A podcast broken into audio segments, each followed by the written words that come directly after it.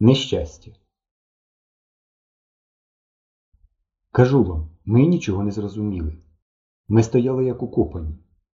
Косому стовпі сонячного світла блиснув сивий їжачок на голові у Павла Остаповича. Капітан падав головою вперед, якось повільно, при повній тиші.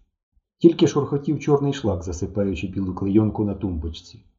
Стьопка ще стояв із піднятою рукою, так раптово все сталося. Я ще без страху, ніби у вісні дивився, як капітан грудьми й обличчям опустився на підлогу, як з-під його грудей знову шугнуло полум'я, вдарило під ліжко, і звідти відразу повалив дим. Потім Сур вигукнув Остаповичу! і спробував підняти капітана. А Стьопка невпевнено вхопив графин і заходився хлюпати під ліжко, звідки йшов дим. Я отямився, коли Валерка закричав і підкотив очі. Мені довелося витягти його в коридор. Він перестав кричати і вчепився в мене. У мене досі синці, так він міцно вхопився за мої руки. Я сказав йому негайно облиш істерику. Треба допомагати Суренові Давидовичу, а ще гвардієць. Він трохи послабив руки, кивнув. Ти, може, додому побіжиш? запитав я. Я допомагатиму, відповів Валерка. Ні, йди додому, сказав я так для годиці. Валерка по-дитячому з паузами зітхнув і пішов за мною. В коморі гостро пахло димом. Павло Остапович лежав на ліжку.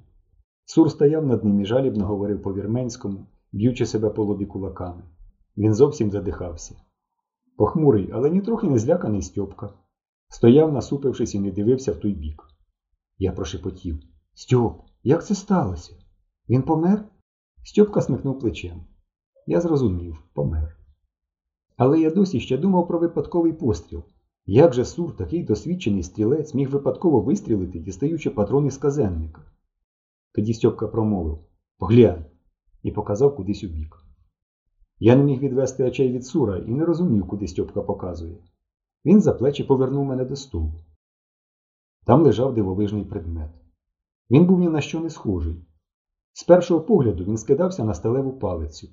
Та коли пильніше придивитися, то можна було збагнути, ця штуковина не сталева, і навіть не з металу, і зовсім не палиця, навіть не кругла, овальна. Ні, бугриста, наче її м'яли пальцями. Зеленувато блискуча.